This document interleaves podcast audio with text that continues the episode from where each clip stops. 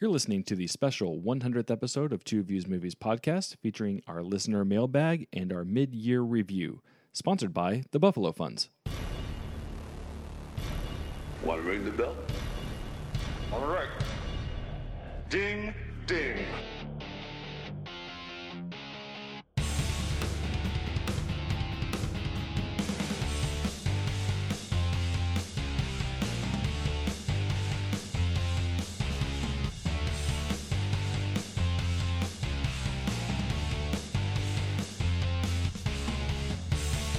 What's up, everybody? Welcome back to Two Views Movies Podcast, a spoiler filled podcast from Kansas City, Missouri, by two guys who love watching movies almost as much as we love arguing about them.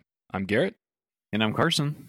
and we are officially 100 episodes old as of this episode, which you should be listening to on the 4th of July. So happy 4th of July to you. But again, back to the more important thing at hand happy 100 episodes to us. Yes, yes. We flew through 100 episodes in about a year and a half. Yeah, not bad, uh, especially when you're going at two episodes per week like last summer, which was way too fast, but that's how you get to 100 very, very quickly. right, right. That was the, uh, uh, not sure that was a goal, but uh, we did get here. right. It certainly was not a goal. Um, it feels like we haven't done 100 episodes. I don't know why, it, but it certainly, I, I guess I felt like when we started the podcast, 100 would be a crazy milestone. And now that we're here, it, it feels like it got here very quickly. Yeah. Well, we were cranking them out at a insane pace. Yeah, and it helped that we were doing previews and uh, more top fives, more retros. But now we we've scaled back to one a week, and we see a lot more movies in theaters. So that that's a good thing, I think. Uh, it is nice to do a, a top five or a retro every once in a while, but uh, going to see a, a movie every week and getting out to the theaters that definitely helps push the pace along. Yeah, and we've uh, we've getting to see screenings now. You know, before movies come out, and that's uh that's fun. Oh yeah, it's it's fun and it's a huge weight off of the shoulders a little bit when it comes to the podcasting world because the earlier you can see the movies, the more time you give yourself to try and edit and get the episode out before, you know, before you're irrelevant. There's a small window there. Right, right. You got to get it out quick. Yep, you do. I mean, there's lots of podcasts for people to listen to, and if you're a couple weeks late, you might not get listened to at all. So we're doing our best to turn our episodes around quickly. But yeah, the advanced screenings certainly help. Plus, it, you know, selfishly, it's a little fun to get to go see movies before everybody else. It is, and we've been able to get our, our written reviews out there early too. So before people, you know, spend their money, because right now we've been watching them opening weekend, and then if people want to go later than that, they get our reviews. But now we can uh, get those out there before anybody can see them. Yep, absolutely. So, what are we doing today in hundredth episode? We know it's a big special. We've been talking to people. Why don't you tell everybody what we're what we're going to knock out in today's episode? Yeah, we were planning on a year mid-year review, which we're still going to do, but now that's that's truncated because we also asked for a mailbag episode. We asked people to submit questions about whatever they want, and we will answer them on air. So we we crammed our uh, year-end review into a, a tiny little box because we got a lot more questions than we thought we would get. Yeah, and I think we are excited more about the questions than the mid-year review because if you followed the podcast or our spoiler-free reviews, you probably pretty much have a good idea where we stand movie ranking wise. So I, I like the idea of let's get through the awards quickly and then on yes, to the mailbag. uh, yeah, because a lot of these questions, there's there's some doozies in here. Absolutely, people did a good job. I, I'm impressed with the the quality of questions that we got. Oh, absolutely. All right, so without further ado, let's get the show going. Today's podcast is sponsored by the Buffalo Funds, a family of mutual funds based here in Kansas City. When the stock market goes down, it may be a great time to contribute to your individual retirement account or IRA. Don't wait until the end of the year. To get your free IRA investing report, go to buffalofunds.com slash podcast. You can open up an account online directly with the Buffalo Funds and choose from their mix of U.S., international, dividend, or income funds. That's buffalofunds.com slash podcast. The fund's investment objectives, risks, changes, and expenses must be considered carefully before investing. The summary and statutory prospectuses contain this and other important information about the investment company and may be obtained by calling 800 492 8332 or visiting buffalofunds.com. Read carefully before investing. Mutual fund investing involves risk, principal loss is possible. The Buffalo Funds are distributed by Quasar Distributors, LLC. Thank you for sponsoring Buffalo Funds. Yeah, absolutely. We definitely appreciate it. Getting a fun episode to sponsor today. Not that they're all not fun, but you know, there's something a little bit more fun about a mid year review and mailbag. For sure. All right, so let's go with our mid year review awards. We're going to do our top three movies so far this year, and that's what we'll go with first. We got a few others, but let, us go for that first. So I'm going to let you start, and let's work our way up from the bottom. Three, two, one. So so far this year, we have um, my third favorite movie is Godzilla. Ugh, I was just well, there's there's few to choose between, uh, and so but Godzilla, I just really enjoyed that movie. I mean, it is a Godzilla movie. It's monsters fighting monsters. I just really enjoyed it. yeah, it's definitely a, a solid movie. Uh, too high for my liking, but I, I know you're a, a big monsters fighting kind of guy, and uh, so it's not surprising that you've got that at your number three. Yeah. So what was your number three? So I am going to tell everybody first off that uh, my my number two movie overall is a documentary. It's Apollo 11. I absolutely enjoyed it. It's a fantastic documentary. It's on CNN. So if you can check it out, please do so. Set your DVRs, whatever you need to do. Watch it. Awesome documentary. But I say that because well, it's my number two movie overall. I always feel weird putting a documentary in my top list because not everybody is into documentaries. So I'm going to pull that out and my top three feature films of the year. My number three is Rocket Man. Rocket Man. I haven't seen Rocket Man yet. No, you chose to go see Anna instead. My wife wanted to see Rocket Man, and I convinced her to go see Anna, and I I lost. you lost twice I, lo- because I lost. I lost twice. I had to see Anna, and uh, I got the "I told you so" face. yeah, I know enough about Luc Besson. I think is what it's either Besson or Besson, whatever. But the guy has not done much since the uh since Leon for me because I didn't even like the Fifth Element, so I would not have been on the bandwagon to see Anna in theaters. Yeah, he's really, really milking the professional.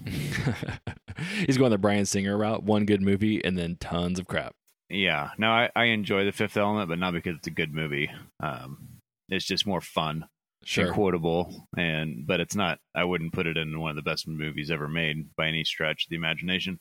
Yeah. But yeah, you look at his filmography, and it's it's it's getting worse. Yeah, would go see Rocket Man. It's it's a really good movie. I would highly encourage everybody to go see Rocket Man, especially if you like Elton John music. You will love Rocket Man. And so my number two, and I think our two and one are similar. Just curious of where you ordered them. Um, although I should know based on who's in them. Uh, my my uh, my number two overall movie so far this year is John Wick three, Okay, and uh, it I, I expected that. it it really just surprised me. You know, it it surprised me how good it was.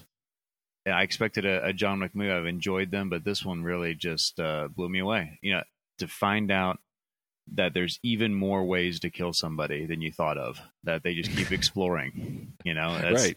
That's uh, that was refreshing. Right. If it's not a pencil, it's a book. So I feel like it's John Wick is always going to find some kind of school supply to kill somebody with. you know, what, what's next time? I, I'm I'm hoping for a ruler, um, in, in John Wick Four, but we'll we'll see. Yeah. So I think you're right. So if John Wick's your number two, Avengers Endgame is my number two. Yes. And I, I don't think we need to go too much into that, but that clearly means that John Wick 3 is my number one, and it means you, Avengers Endgame is most likely your number one, I assume. It was between that and Dark Phoenix, but uh, but I did pick uh, Avengers Endgame as my number one. Yes. Yeah, that, that not surprising. That's what I expected from you. Although I feel like you admitting that John Wick 3 and Avengers Endgame as being close calls is something I need to appreciate in this episode.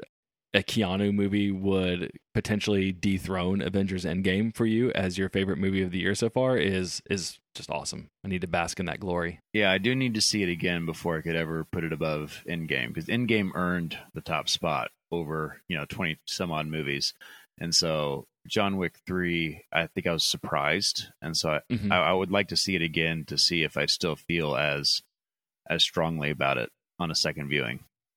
Yeah, and I, I kind of feel the same about Avengers Endgame. I, I've seen it twice, but it, and I think I don't think you're ever going to be able to separate it from being like the culmination of all things Marvel. But I wonder if as Marvel moves on past that culmination, if it then sort of just becomes fades back into just another Marvel movie. Right. Yeah. Well, definitely without the rest of them, it it means less. Oh, of course. So that's our top three so far of 2019. Interested to hear what everybody else thinks about their top movies of 2019, but I think we need to go and at least tell everybody what's the worst movie we've seen this year so far. Go for it. Lead us off. I am going with a movie that was on Netflix. I think technically, I don't know when it got released. It's one of those weird things where maybe it was made in 2018, but I know it got released in 2019, so that's where I'm counting it. But it is The Silence with Stanley Tucci that is basically a below sci-fi channel knockoff of Bird Box and A Quiet Place. Trash CGI, trash acting, just a really, really bad movie all the way around from the writing to the construction. Uh, I just wanted it over, and it's not even that long of a movie. It's just one of those that I don't see anybody saying anything positive about. I've not even heard of that. Yeah, well, don't. I, I wish I hadn't. So my worst movie, um, and I did all my show notes before this weekend and before I saw Anna, because um, that's definitely a contender uh, for worst movie of the year. But uh, what I picked was more the emotional choice of Dark Phoenix and how really, really crappy that was as a movie and as a culmination of the X Men series. Yeah, I, I definitely think that. So, knowing that we both saw Dark Phoenix and Hellboy, I'm surprised that Hellboy is not your worst movie of 2019 so far but I think you carry a lot of emotional baggage with you into the X Men franchise because they it's one of your favorites, like you've said multiple times on this podcast, and you just got done wrong on that whole thing. The whole the whole series, the whole series was was done dirty. Yeah, I, I agree. And they didn't even give you a, a good ending, you know. And then they gave you that. It's almost like they gave up before they even even started. It's oh like, yeah, oh, totally. Uh, you know, Disney owns us now, so let's just quit. Let's just quit while we're not ahead and roll this out. Yeah, yeah. We, but they wanted to get one last shot in, right? Like, can we get a little bit of box office love before they leave? See, I felt like they started that way, and then halfway through, they said, "Eh, whatever." right.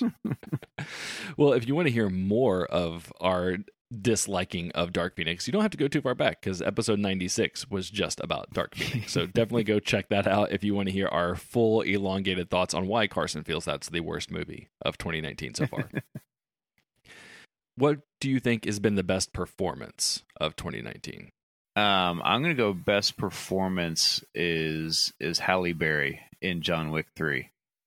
Interesting, and it has a lot more to do with her stunts and her training mm-hmm. and what she was able to pull off and what I think is the best scene uh, of that movie and arguably the year.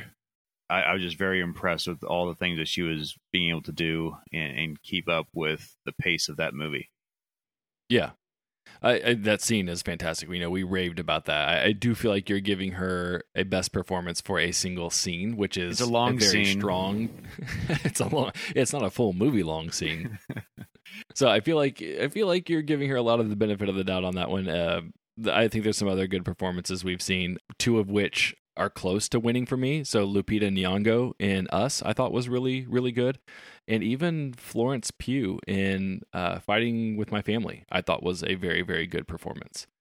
But my top performance so far is going to that same movie that I mentioned before that you have not seen, and that's Taron Egerton as Elton John in Rocket Man. So far, that's my top performance. Wow. Okay. So number three yes. movie of the year and your top performance of the year is Rocket Man. Yes. I mean, the guy sings and sounds enough like Elton John where it's real, but he clearly makes it his own. Plus, there's some performances about what Elton goes through just from a character standpoint. I think people are going to look at Taron Egerton a little bit differently because he's there and he's popular with Kingsman, but he's had some bad movies like Robin Hood. And I think this is a movie that will kind of get people to see him in a different light. Like as a actual actor? Yeah, or at least a, a much more capable dramatic actor than, you know, because Kingsman and Robin Hood, I mean, how much acting are you really doing there? It's a high paced kind of actiony movies in that. So this is some dramatic flexing I think that he does in this movie. All right. Well, it's uh it's creeping up the I should probably go watch that list. Probably. But if you don't like musicals or fantasy elements in musicals, I would say that you just need to brace yourself for that. It skews more Moulin Rouge than like a La La Land, I would say. Interesting, because you love both of those movies, but you prefer La La Land. Yes, that is accurate. All right, so that's our 2019 very quick halfway through best worst all that good stuff. So hopefully, if you've listened to all of our episodes, none of those should really come as a shock to you. But if you're just now catching us because you don't get to see a lot of movies, then that's a little bit of spoiler free kind of recommendations from us so far for 2019. We didn't spoil any of those. Yeah. we we tried our best, and even though we give our disclaimer that we're a spoiler filled podcast, we I think we tiptoed around that carefully enough. Now the fun stuff. We're on to the mailbag. I think we're going to roll through this. We'll uh, say who submitted the question. We'll read the question, and then we'll dive into our answers. But you know, I think you said this earlier on, but thank you for everybody who submitted questions. Lots of lots of really great questions that that challenged us a little bit on some of these. So I, I appreciate everybody sending these in. Yeah, some of these are really good. Some of these are are questions. yeah, some are questions. All right. So first one up from Ryan L. Terry, who you can find at at RL Terry one on Twitter.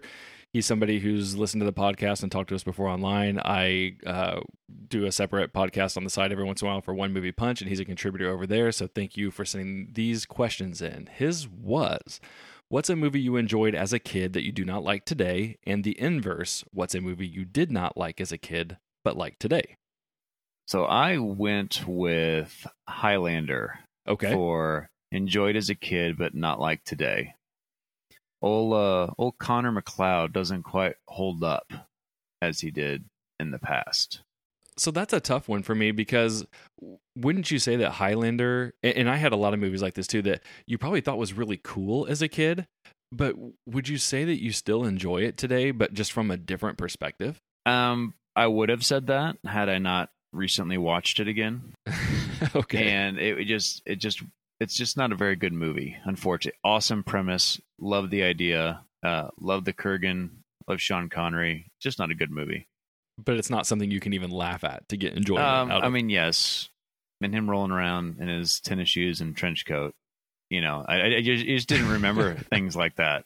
And him him getting flashes during a wrestling match you know it just just everything it's just a weird movie that uh again the premise i still hold very high uh, but the movie did did not enjoy. Okay. Yeah, so I racked my brain on this one because I felt like you could almost pick any uh, Jean Claude Van Damme or Steven Seagal movie because those were incredible when you were a kid, and they clearly don't always hold up now. But they also, like I was kind of hinting at with you, they they sometimes venture into now cheesy territory where it's like I like them for different reasons. So I felt like I could have gone with any of those.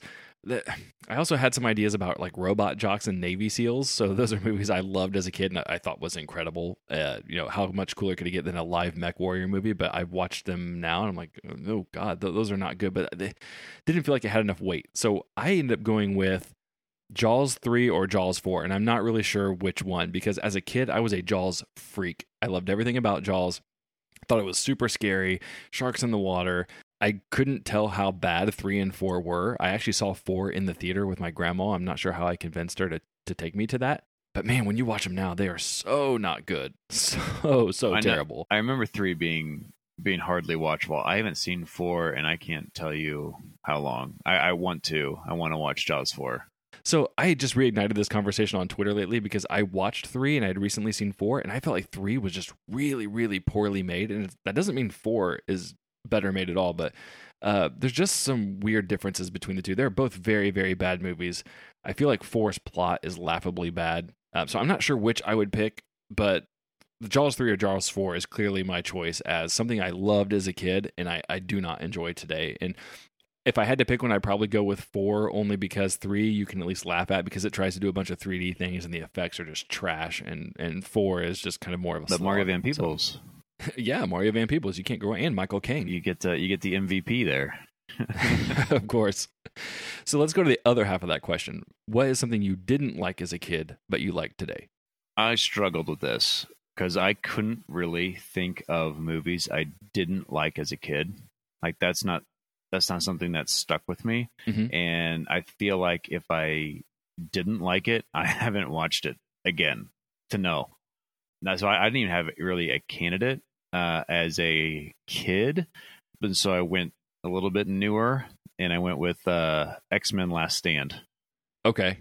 I mean that's yeah, that's pushing the boundaries of kid. Yeah, because we had already graduated college. right, right. so uh, I went with X Men Last Stand because I remember watching it when it came out and being just very disappointed and, and hateful towards it um, for all the things that it did wrong. And then we got uh, Dark Phoenix, and I went back and rewatched Last Stand. And like, you know, Last Stand's not that bad. Is So that because actually- Dark Phoenix was so bad? comparatively speaking, X Men Last Stand is is is a freaking masterpiece. Sure. But no, I just enjoyed it a lot more th- this time around. And again, I don't know if it's is my hatred bubbling from from Dark Phoenix, but they did it better the first time, and I never thought I would have said that. So that so that got my answer. okay, so you, you didn't really answer the question that Ryan gave you, but you. I was a uh, kid at heart in A kid. 2006. My God. Okay. so I I thought I was pushing the boundary of the definition of a kid because I picked something that I watched or tried to watch for the first time in high school. So I feel like I was not 18 yet. So technically I was a kid. Uh, but you made me feel a lot better about the boundaries I'm pushing here. So I actually, when I was obsessed with going and renting movies from Blockbuster and trying to watch all these movies that I'd heard about, I was probably a junior in high school, I would guess. So probably around 16, 17 and I rented 2001: A Space Odyssey from Blockbuster. It was a double VHS, and I didn't even make it. I think 30 minutes into the movie, and I turned it off. I was like, I don't even know what I'm watching. I don't. I don't get it. I this is not for me. I'm bored. You were a smart kid.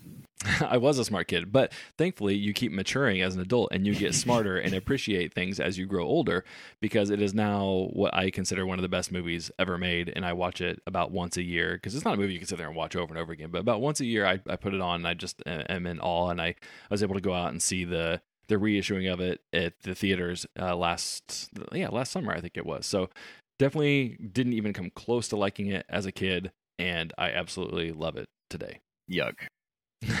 yeah, we've talked about this before. I, you're not a fan of 2001. Yuck.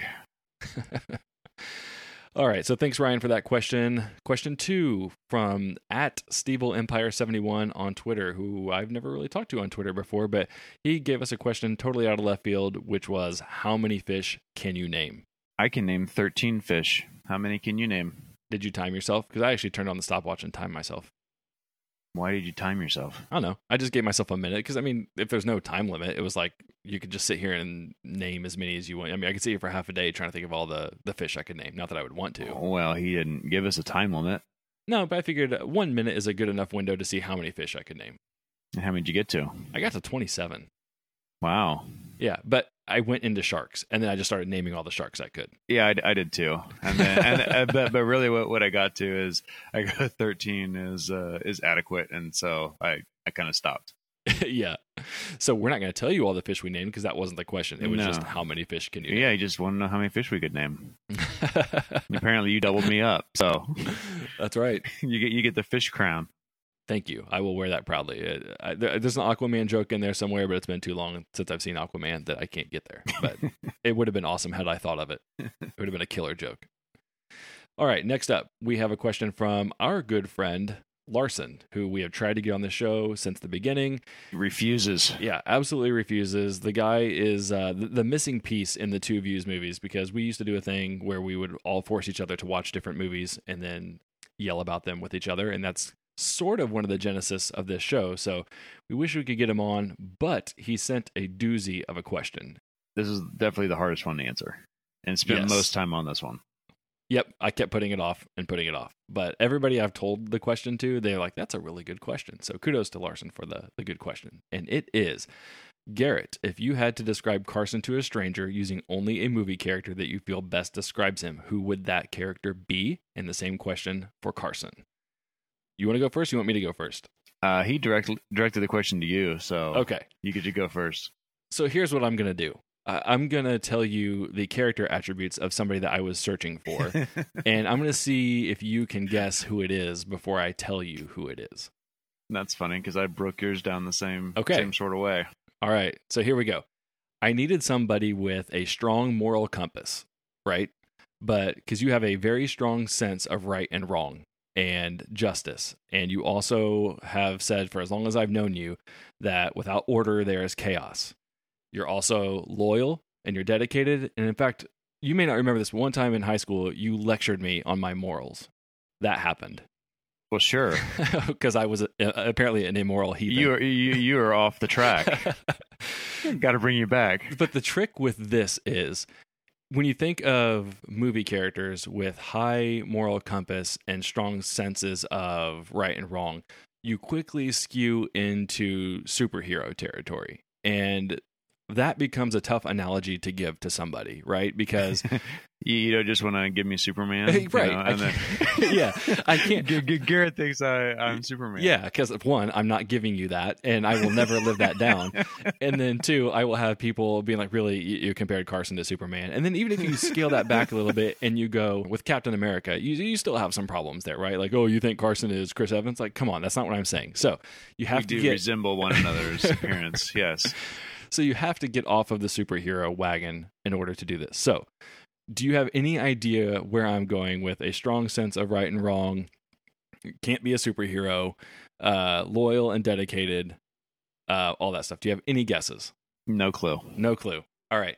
Well, this character spans many, many movies, but there's one movie in particular, and even one scene that just it is peak Carson, and that is Jack Ryan in specifically Clear and Present Danger. a little Harrison Ford, huh? Yes, it's Harrison Ford, and the scene I'm talking about is In the office yes in the office against Ritter. against and Ritter. I just want to read you some of the lines that come out of this back and forth because Jack Ryan is trying to expose something that he ends up inadvertently being a part of. He's trying to hack into Ritter's computer, and Ritter tells him over the phone that computer theft is a serious crime, and Jack responds back, "So are crimes against the Constitution." It's Which, true.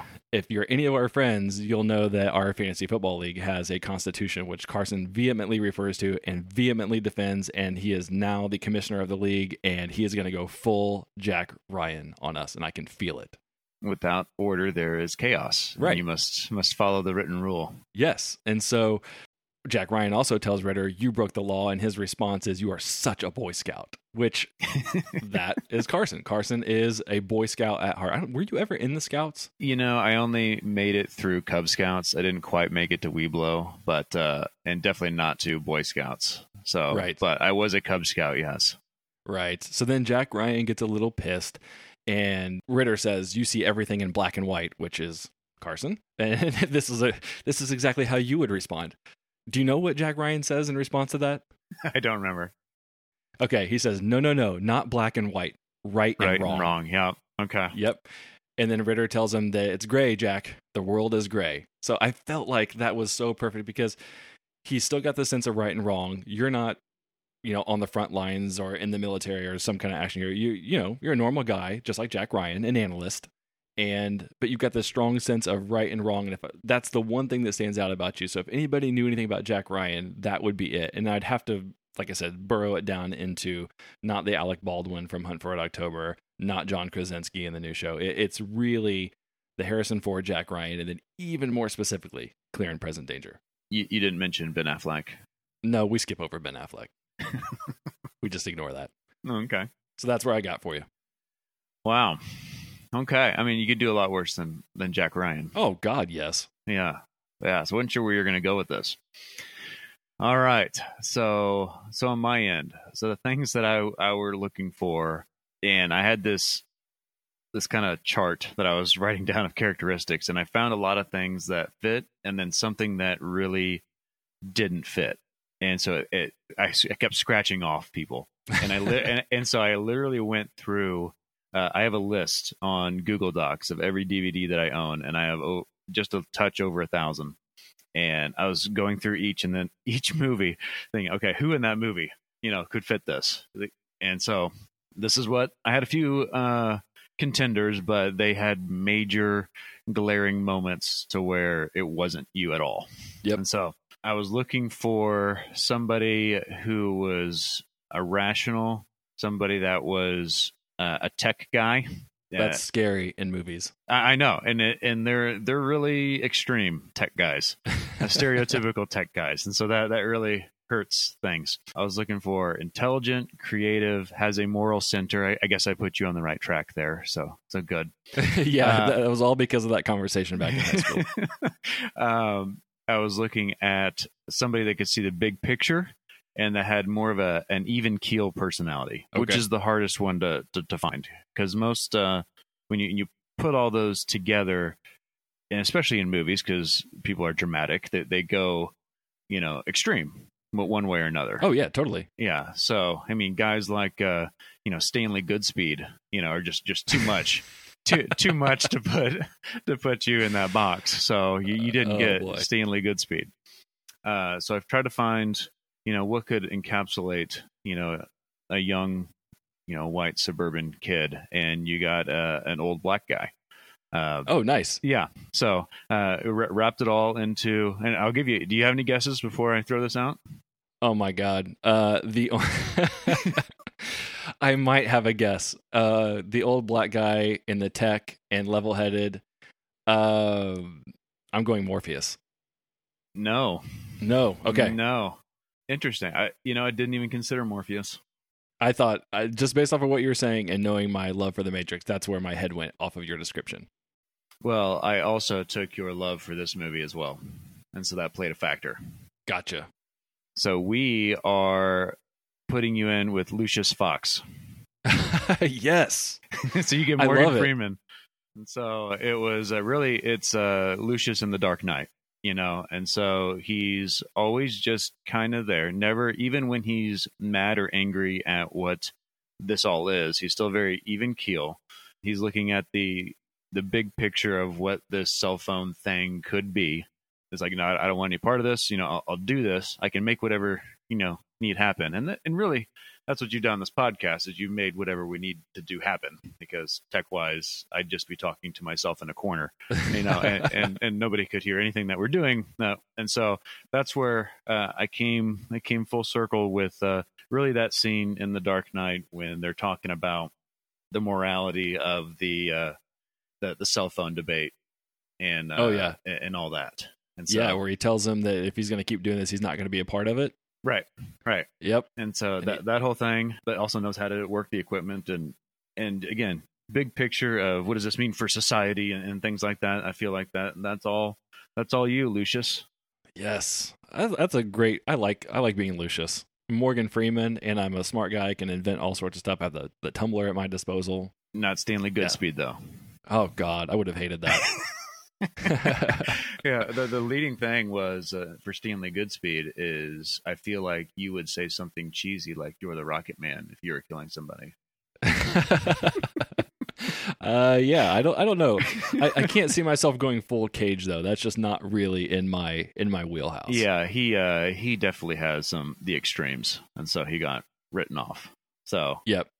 No, that So- that's a good find because I I do feel like you got that. Like I I feel like I'm one of those people that does not translate well to a movie character because, like you said, I, I'm so kind of just even keeled, and that's not how movie characters are because that makes them uninteresting. Which maybe I'm calling myself an uninteresting person, but I think that's somewhat accurate. So yeah, the the Lucius Fox, I, I will I will gladly take that mantle. Okay, deal. And and Larson, that that was uh that was a doozy. That took a lot of time.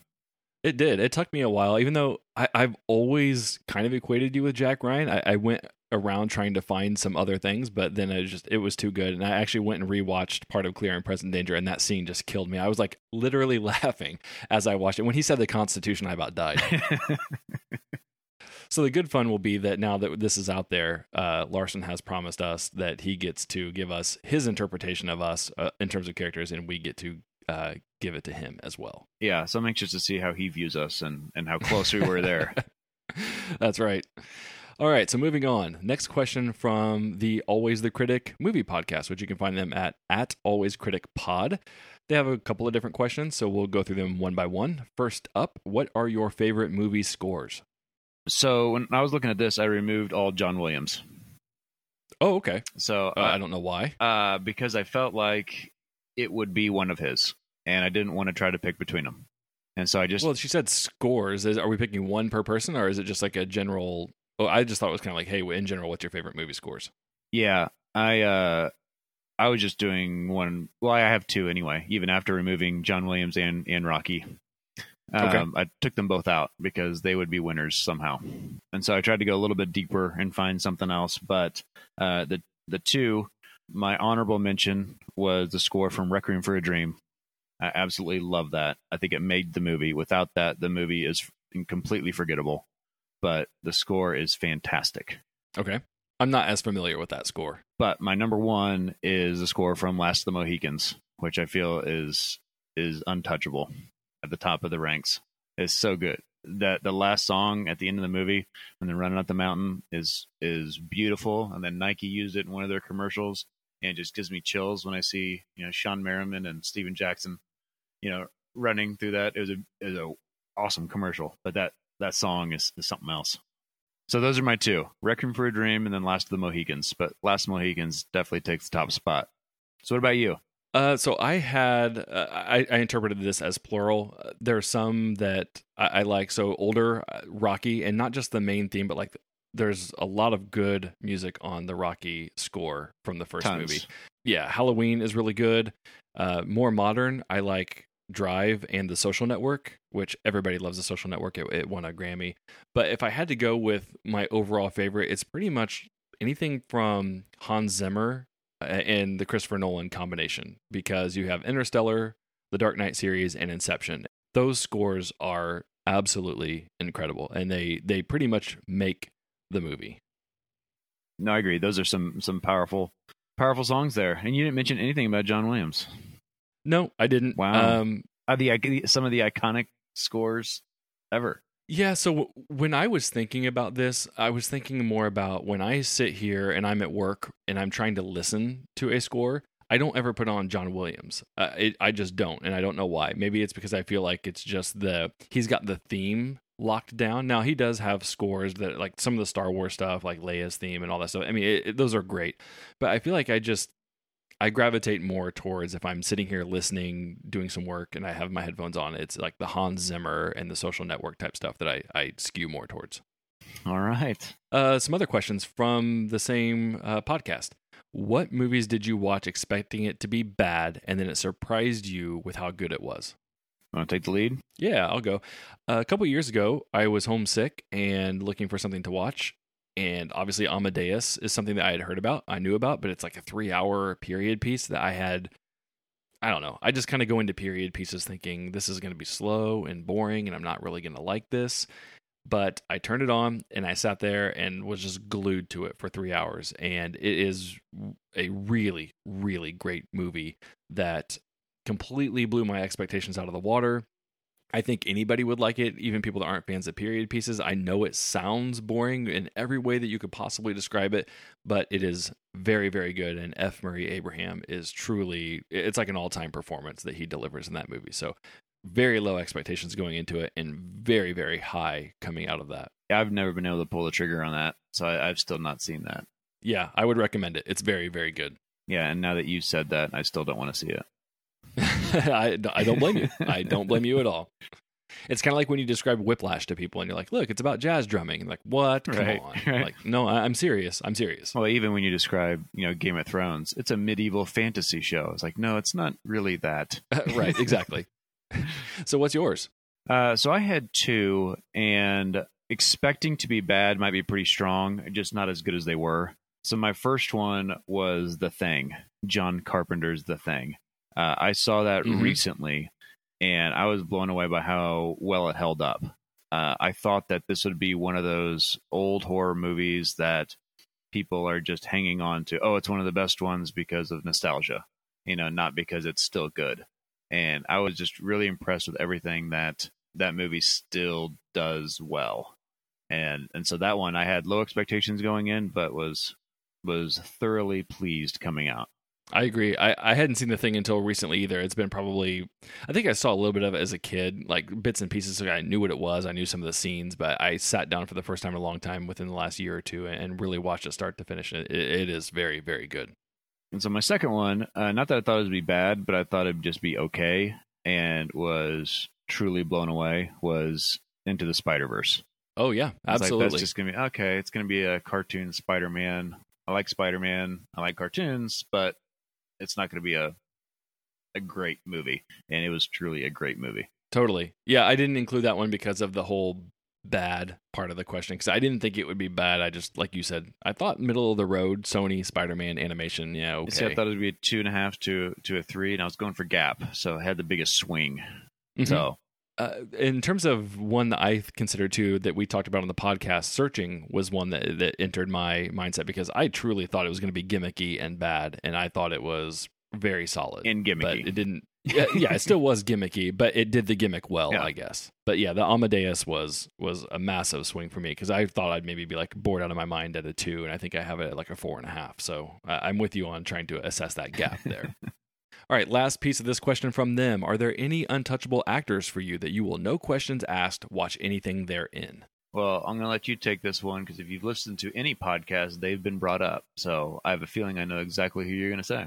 Well, actually, I, I'm probably going to surprise you on this because one of those I would not say is untouchable, and that is Keanu Reeves. He he's the guy makes really really bad movies like replicas that's out, that was out in theaters. I haven't seen because I know Keanu turns in some bad movies. So to me, he's not untouchable.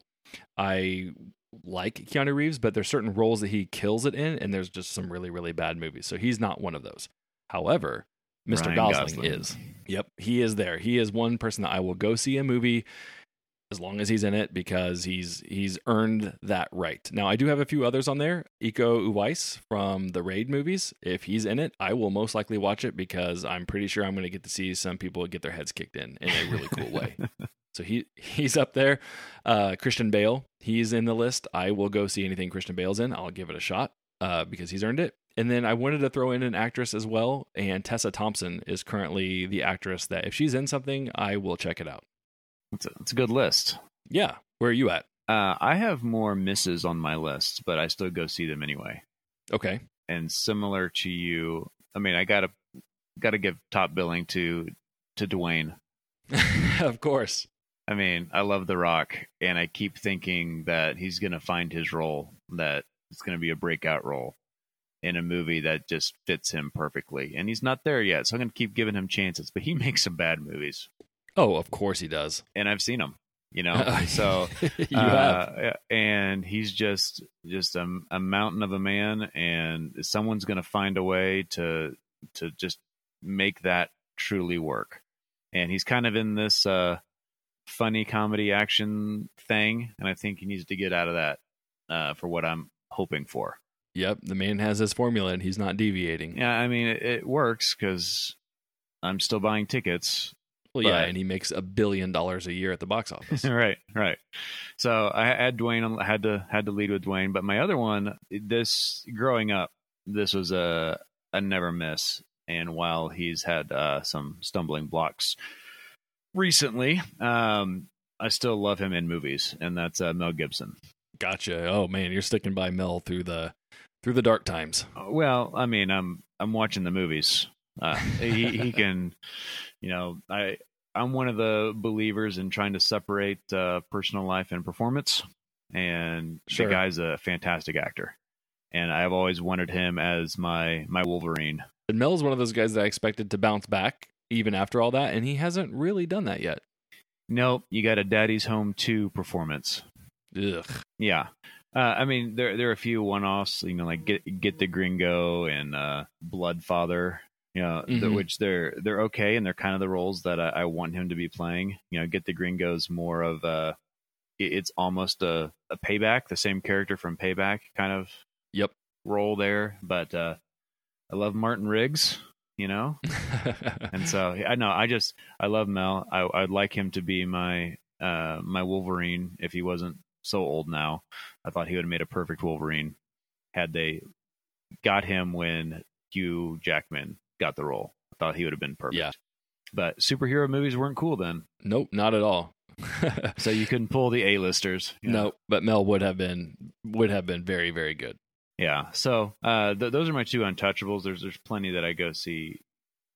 I go see. You, you had a great list uh, that you you gave, and I'll give most people a chance. But those are the ones that I'm like, yeah, I gotta. I'll stretch my my belief system to go watch their movies. So there's somebody that neither of us put on our list, but I feel like you and I clearly would not dispute this. And I feel like we go see most of his movies. There's some bad ones there, and I think I know where you're going. Where? Are you going Sly? No, no, no, no, no, no. that that is in our wheelhouse. No, I, I'm going uh Leo. Leo, yeah, um, he's not a a must see for me. There's plenty. I still haven't seen Hoover. Sure. I don't think I stayed awake through Aviator. But generally speaking, Leo comes out with a new movie. It's probably on the list. Yeah, the guy makes good movies. Yeah. Brad Pitt would be another one. Uh, I was just about to mention Brad Pitt, and yeah. because they're they're tied together at least for the, another month or so. exactly. Okay. Well, I was curious about that because I, I was kind of, I don't think they came up on my radar initially. And I feel like I'm not as much drawn to Leo as I am the types of movies he's constantly in and the types of directors he constantly works with. And I think that just always produces a good movie. But if I'm just basing it just off the fact that an actor or actress is in the movie, I, he didn't quite get there for me for some reason. Yeah, that, I felt the same way. Okay.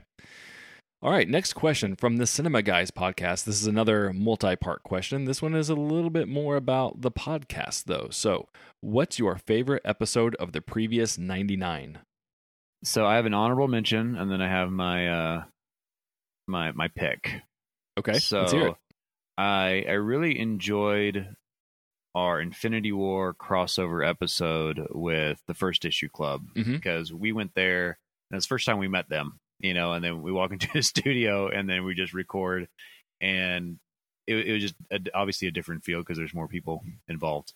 But it was uh I thought it, it all went went really well. But that was my honorable mention.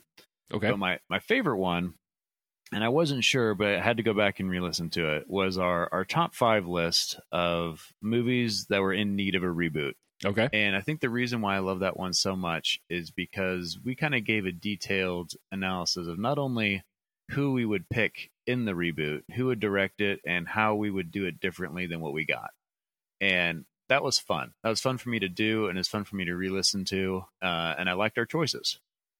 Yeah, I haven't listened to that one in a while, but that that was a an interesting one. We put a lot of time and effort into that one because we weren't allowing each other to just give high level. This is what we had rebooted. It's like you had to put some serious thought into who you're casting in the role and why you're casting them. So yeah, I, I would love to go back and listen to that one. I, ha- I have not listened to it probably since I edited it. It was a long time ago, episode twenty-seven, I believe. Ooh, Yeah. goodness. Yeah, I had to, I had to scroll. I had to scroll to, to find that one. yeah.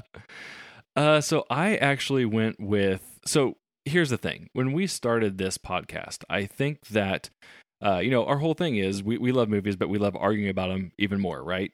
And I think what we've learned probably as we've gone throughout this podcast is that you know a lot of movies we are not too far apart on but there's some that we are very far apart on and then we argue the hell out of those episodes and i think the the the misnomer there is that we mentioned him earlier but the the third person in this angle larson who you know we usually talk movies with is somebody that kind of you know if i had to put you on one end of the spectrum and larson on one end of the spectrum i'm kind of in the middle More so, yes. so we we our arguments are a little bit fewer and far between than what I thought. But one of my favorite episodes was something that we weren't too far apart on, but we argued it like crazy, and it was Solo, episode twenty eight. Yeah, we were what half a star difference.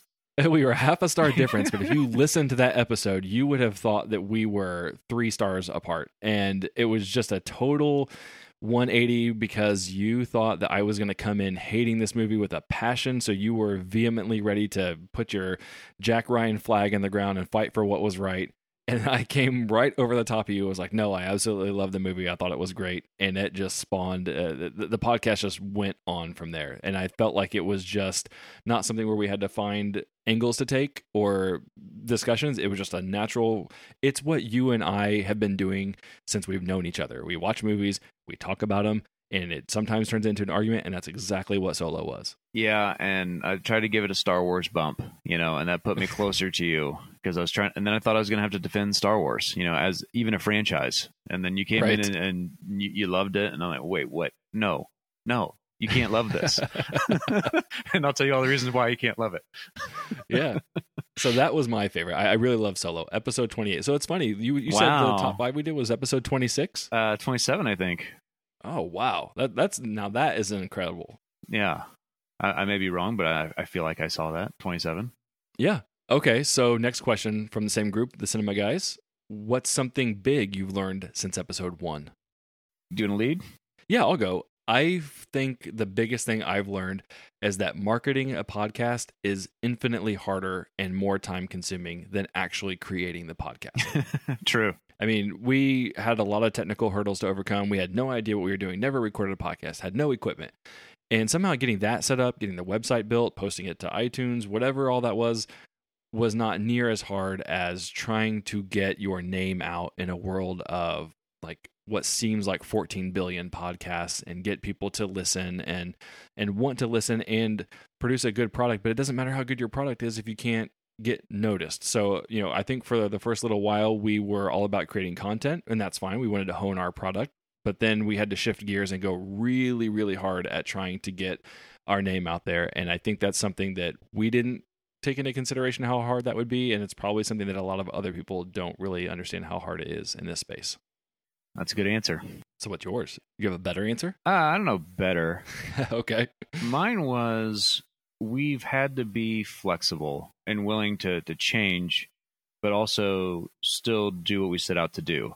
And so there's a lot of things that I mean, she we recorded three you know hour plus episodes, and that we just had to scrap because we're like nobody would listen to that, you know, and that we've listened to other podcasts and say more of let's not do that than let's do that. Of I don't want to do that because I didn't like it when when they did it.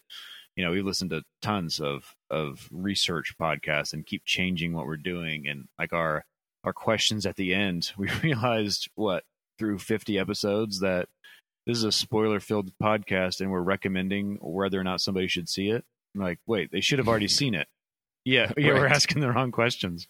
And so Yeah. then we had to revamp all that. Uh, but it's also making sure that even if people don't want to listen to what we're talking about this part is still fun for us. Right. And and so it was they may not like how we do something but we we do take constructive criticism and we have a, adapted our pod to that but at the crux we're still doing what's fun for us.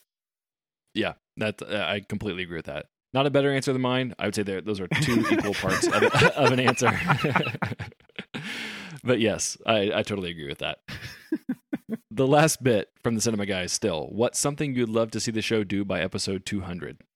so episode 200 won't be next year you know No. and so because we, we've slowed down our slowed our roll a little bit but mine was i would like a famous guest star and i put famous in quotes on my notes but i'd like somebody who has been either in movies or directed movies is kind of how i qualified that Nice. and i don't know how that ever would happen but that's that's what something i'd, I'd love to see you know by 200 Yeah. Well, I mean, we, we did uh, toy with that idea randomly earlier this year, right? Whenever I uh, I was trying to find a King of Kong poster, All and right. the director is Seth Gordon, who I ended up reaching out to the studio to try and find the poster, and director Seth Gordon, who's also directed Horrible Bosses and a few other movies, uh, personally reached back out to me, telling me he would offer to help track down a poster or send me the images of the Photoshop stuff itself so I could print it. And him and I got into a little bit of a back and forth email exchange about King of Kong, and we were debating about whether or not it was appropriate to ask him to come on the podcast, and we did not pull the trigger. But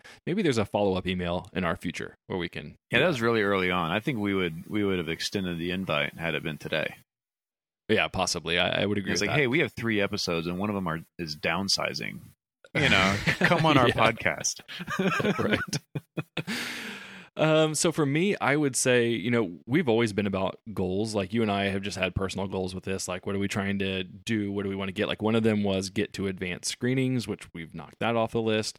And we, we keep stretching for more and more goals. So one of the goals I've had just kind of, it just gives us something to aim for is to possibly be included in the Kansas City Film Critics Circle, which in order to have that membership, uh, there's certain requirements in terms of downloads and page views because we also write spoiler free reviews on our website. We get to count both of those. So we've just been trying to grow towards that goal of being able to be possibly included in that, not because we fancy ourselves as, you know, the stereotypical film critic, but more just that it would be an acknowledgement that you know, for all the time and effort that we put into this, and just in general with life, like how many movies you own and how many movies we watch and all that stuff, that it would just be a like a, a seal of approval of some kind of thing that like, okay, w- we we made it here. yeah, and we're not even eligible for that until we've been doing this for two years, right?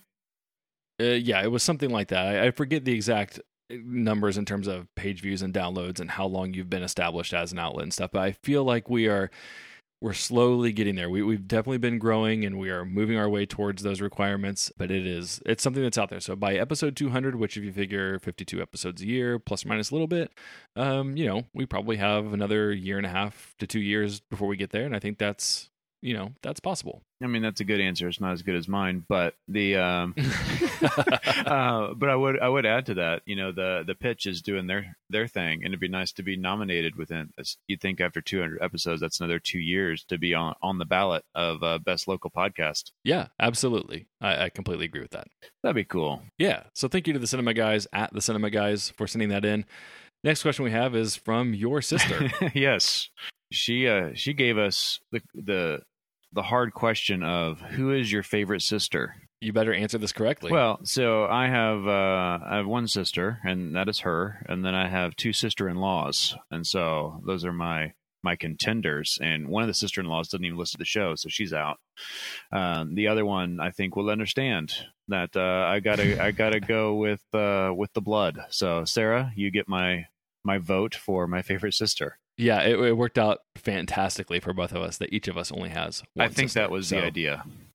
yeah, I would imagine so. So, uh, Kate, my sister, get, gets the gets the nod there. So I like the softball question, and it would have worked out for me too if it had been favorite brother because I only have one brother. So it all it all works out. That question was a a no lose for me. all right, so moving on. First Issue Club podcast, which we've done a crossover with that Carson mentioned, and we've become pretty good friends with. They are at at First Issue Club, and then also we got a combination of questions from them plus Greg Lichtig, who is at Greg Lichtig. He is a member of First Issue Club podcast. And first question from them: When are we getting the hashtag Carson cut of the Dark Phoenix episode? he's wanting the uh, yeah the three hour uncut of my rant is what he's looking for, and I got to see this as a the press screening. So I got to see this on a Monday. And nobody else had seen it yet and I wasn't allowed to talk about it. And so only my wife has heard my 3-hour uncut rant of the Dark Phoenix and to say it was only 3 hours, she would argue that. So um the, I, I don't believe she's recorded that and by the time we recorded our Dark Phoenix, I was still stewing, but it, I have had a week to to really unload. And unfortunately, she was she took the brunt of that. Yeah. So I was actually going to say that maybe that'll be something that we put on our Patreon later, but I would give people a heads up that it's just going to be bleeps and screaming. And if you want an idea of what that would probably sound like, you could probably just go rip like 20 minutes of audio from Texas Chainsaw Massacre where there's just blood curdling screams going on the entire time because that's basically Carson's rage at Dark Phoenix. Yeah, and I think uh, they, they, knew that. Oh, I imagine next time we meet up with them, uh, if we engage in a Dark Phoenix, just trying to push buttons uh, conversation. yeah. All right, next question from them. What's your favorite movie that others love but you love to hate? What'd you lead? I'm going with a tried and true staple that I have never liked, and my hatred for it has just always grown, and that is The Wizard of Oz. I do not like that movie. Wow. I think that movie sucks. I think it's boring. I don't know why people like it as much as they do. But I, even as a kid, when it was on TV and everyone's like, "Oh, Wizard of Oz is on TV," I'd watch for like twenty minutes. This sucks. Why, why are we watching this? And I, I just still have that same standpoint today. I do not like that movie. That's one of my top three. My wife's top three movies of all time. I, I can't. I can't help her there. It's a bad movie. She's got uh, Wizard of Oz, Man on Fire, which you know strange, strange combination there. yeah, but yeah, she uh, she'll take great exception to that. that that's fine, I, and I will argue that until my dying breath. That I mean, people can like what they want, but I hate Wizard of Oz. well, mine, uh, you've already mentioned, believe it or not, is 2001: The Space Odyssey. It, oh, and I boo. can't imagine why anybody that has a rational thought in their brain can enjoy this movie. Uh, I don't get it. Well, you gave it like a three. No, if I gave it a three, then I fat fingered like three three stars on that. I I truly hated that movie. And maybe if you watched it when it came out and you have that appreciation for it from when it was at the time, okay, maybe. You watch it today and if you still feel like this is a good movie, I don't know what's wrong with you. I can't I need to sit someone needs to sit you down on a couch and just examine what's wrong with you because your, your brain. Oh my god. No scrambled. way. It, it- it's so it's such a good movie. I mean, this the effects that it did in the 60s are better than some of the effects that we see today. It's truly incredible. Not to mention the story and just the artistic eye that Kubrick has that applies to space movies and artificial intelligence light years ahead of where anybody should have been doing in the 1960s. It's I feel like we've watched different movies. Like what I watched was not actually 2001 because I, I hear I hear you Ah, talk maybe not. and I just I can't. I don't know why it's so good, but I will say it's not. It's not a you movie. It, it skews very much art house, and that is very much Ew. not you, Ew. at all. all right. So, what's your favorite guilty pleasure movie? That's the other question from First Issue Club. Yeah, I had some um, I had some contenders here, but I think the biggest swing from my liking to the general consensus was Rocky 5. Okay, And I I know people love to hate on Rocky 5 it and sucks. the quotes in that movie are so ingrained in my everyday life that that I just enjoy I I just enjoy that movie. Now, the the whole plot and premise is is just ridiculous, but I I enjoy it. I love it. Yeah, I mean it is highly quotable, and you know we've obviously seen it since we were little kids. So uh, I don't disagree with you. I think it's a really, really bad movie, but it definitely has a quotability and a certain like punching idiot charm to it, which is essentially Rocky in that movie. This is a highly subjective question. I mean, you and I even talked about this. Like, what does it mean to be a guilty pleasure movie? Is it something that you like that you shouldn't like? Is it something that is generally revered as being terrible, but you still love it in some way? And again, I immediately dipped into like the Jean Claude Van Damme, Bloodsport, Double Impact. I even thought about American Ninja, but in the end, I had to go with Roadhouse because generally speaking, it's a bad movie. But my God, is it so hilariously entertaining for all the wrong reasons? Um, I've seen that movie so much, I could recite half of it. Every time it's on, I at least have to stop and see what part it's on. I feel like it's gotten to be almost a little cliched. Like, I feel like when I got really big into it back in college, not many people our age like really watched it, but now I think it's just become a, a life in and of its own because of how often it's on TV. And I know like Bill Simmons over at The Ringer has written and talked about Roadhouse ad nauseum. So it feels a little cliched, but I'd have to go with Roadhouse. Yeah, I mean it's not critically acclaimed by any stretch of the imagination, but I feel it's got a strong following. Yes, Eh, but I feel it's got a strong following because it's a guilty pleasure movie. Nobody's going to sit there and say it's a good movie. Touche. Next question from First Issue Club How was Overlord so damn bland? Uh, There's an easy answer to that. I feel. I agree. Uh, now I now I doubt that we have the same answer. Oh, probably, because usually when we say that, we don't. What's your answer? It's just- it immediately made me want to retract. so, what's your answer? I put not enough Nazi zombies. Yeah, exactly. Okay. All right. Good. That's what I had. It's a Nazi. It's a Nazi zombie movie without enough Nazi zombies. Right. I mean, you It's have very simple. you have the almost pinnacle of villains that you could possibly have, only to be superseded by the devil. You know, at all. You have Nazis. You can't go wrong with Nazis as your villain. They're not going to be sympathetic. They're not going to be on your side. You know, you know who the bad guys are, and then you make them zombies on top of that. Yep. And play to that. You know, and they didn't. That's why. That's why it's so damn bland. Yep, you're right. And for more thoughts on Overlord, go check out episode 68 of Two Views Movies. Look at you. yeah, I know. Dropping in. Got to get that plug. All right, last one from First Issue Club slash Greg. Should scary films come with blankets to hide under? See, I said no. I agree. And the reason for my no is that when you get a truly scary movie, uh, I feel like you get chills. Like Mhm. if it's a cold theater, that actually helps uh, with the being scared. And so, if you had a blanket, it would it would help mitigate those chills, and it wouldn't be as effective. So that's that's why I said the no. Oh, you went temperature. So I went actually- temperature. Uh, he went hide under, which I mean, I interpreted to be he's hiding his face from the screen, and I was saying still no. And in fact, I would go the opposite. I was saying they should force you to not be able to look away from the screen. that's true. So if you bought your ticket. You should you should watch it. like Clockwork Orange, they should have something that holds your eyes open so that you are forced to look at the screen the entire time, no matter how scared you are. Because you bought the ticket, you're in there. Let's man up and watch this. What about Midsommar? Yeah, same thing. I mean, you got to hold your eyes open. You can't look away, no matter how squeamish or, or, or scared you get. you think you should be forced to look at the screen? Well, I can uh, call you out on Blair Witch. Oh yeah, I mean, I, you could have forced me to keep looking at the screen. I would have thrown up, but that that's a totally different thing. That that's motion sickness, uh, which t- to this day I have never gotten in any other movie besides Blair Witch. I don't know what happened that day, but uh, yeah, I mean, I I, I wasn't looking out away because I was scared. I was looking away because I was going to throw up. Yeah, but forced to watch.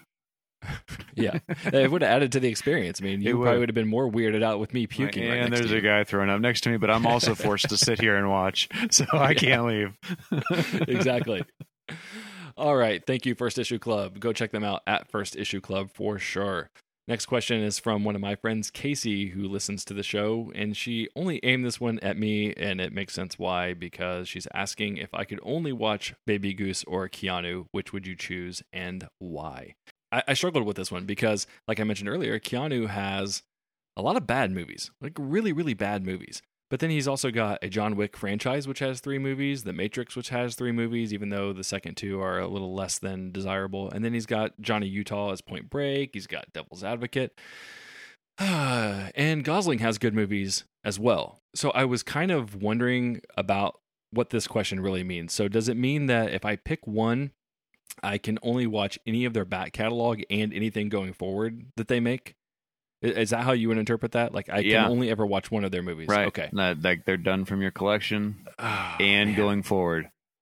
So that's where it's hard. Because if I was just going forward, I would pick Gosling because I think the ratio of good movies to bad for him is much better. Oh, If it include if it includes the back catalog, I think you get so much lift out of John Wick and Neo and Johnny Utah that that might that might balance things out. Really? I, Uh, I was thinking Keanu is like peaking now. Yeah, but he still is going to pick bad movies. You know he's going to Sure, pick bad movies. sure, That's but, just but, what I, Keanu but I feel like his highs are, are higher than uh, than Gosling as far as just straight enjoyment. Gosling may be in you know better quote unquote made movies, but I think Keanu is far more entertaining.